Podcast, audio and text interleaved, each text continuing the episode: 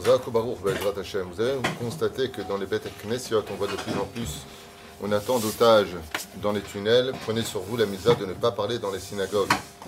Manien, est-ce que Bémet, il y a un rapport entre le fait de ne pas parler dans une synagogue et d'obtenir la libération des otages? C'est une mitzvah qui est assez suffisante euh, pour euh, pouvoir dire euh, qu'on aura plus de facilité à les retrouver vivants et là même de les retrouver, que je les protège? Je nous les ramène vite, Bezrat Hashem à la maison. Au frère Ken Vadaï que le issour de parler dans une bête à Knesset est considéré comme étant extrêmement grave, puisque plusieurs de nos chachamim ont considéré que celui qui rentre dans une bête à Knesset, il est indigne de celui qui rentre au bête Mishpat. C'est comme s'il rentrait dans un palais de justice. Chez Nehemar, comme c'est marqué, Manora Makomazé. Quand on parle de la synagogue, la Torah, elle te dit pas tu vas au cirque. Elle te dit Manora, combien cet endroit-là est terrible.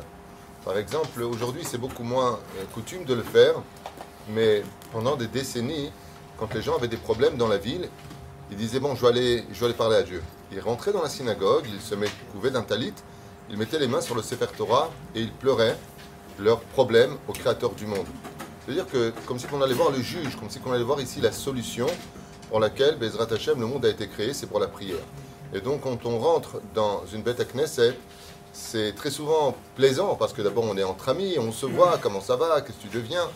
Et le Shulchan Aruch va nous apprendre plusieurs, euh, plusieurs méthodes de se comporter. Par exemple, interdit de boire dans une synagogue, interdit de manger dans une synagogue. Pourtant, il y en a qui boivent et qui mangent. Oui, s'ils sont en train d'étudier la Torah et qu'ils vont faire bitou Torah pour aller boire et manger, alors il est préférable qu'ils euh, puissent euh, manger et boire mais de façon très convenante, pas au-dessus d'un livre par exemple, et autres. On n'a pas le droit de dormir dans une synagogue. Alors qu'est-ce qu'on a le droit de faire? Pas parler, pas dormir, pas manger, pas boire, prier. C'est exactement le but. la fin, je vous ai pris quelques kétotes ici. Nun Dalet Seif Gimel, chez Katav, chez Mispar, Ben Ishtabach, le Yotzer, Il dit, il rapporte ici, bon, après moment, euh, c'est Baruch Shamar, jusqu'à Ishtabach. Le Ishtabach, après, il dit jusqu'à, sauf de l'Amida, combien il est strictement interdit, Bichlal, de parler pendant le Kaddish. Bichlal, il y a marqué que Yon il remonte de ce monde, que la Shrina, elle s'en va quand les gens ils parlent dans une synagogue. Et ainsi de suite, pendant la Chazara, le Ben Israël écrit des choses terribles sur ça. Terribles. Il dit, c'est tellement grave de parler pendant la Chazara de la prière qu'il est préférable de ne pas faire la Chazara si on sait qu'ils vont parler. Pour dire à quel point, laisse tomber la Chazara si tu sais que les gens ils vont parler. Pourquoi? Parce que la Chazara est encore plus importante que la. Ce n'est pas fait, comme dit le Ben le prouve par A plus B. On ne fait pas la Chazara parce qu'il y en a qui ne savent pas prier dans la synagogue. Il n'y a pas de rapport avec ça, il dit le Ben. Regardez bien là-bas. Euh, je crois qu'il a écrit ça dans Béchalach, euh, dans le livre de Shemot. Me rappelle bien, j'ai étudié il y a très très très longtemps.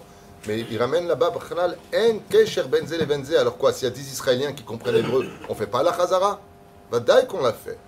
Et combien il nous met en garde par rapport à ce genre de choses? Que nos prophètes ont dit, eux, celui qui parle dans une synagogue,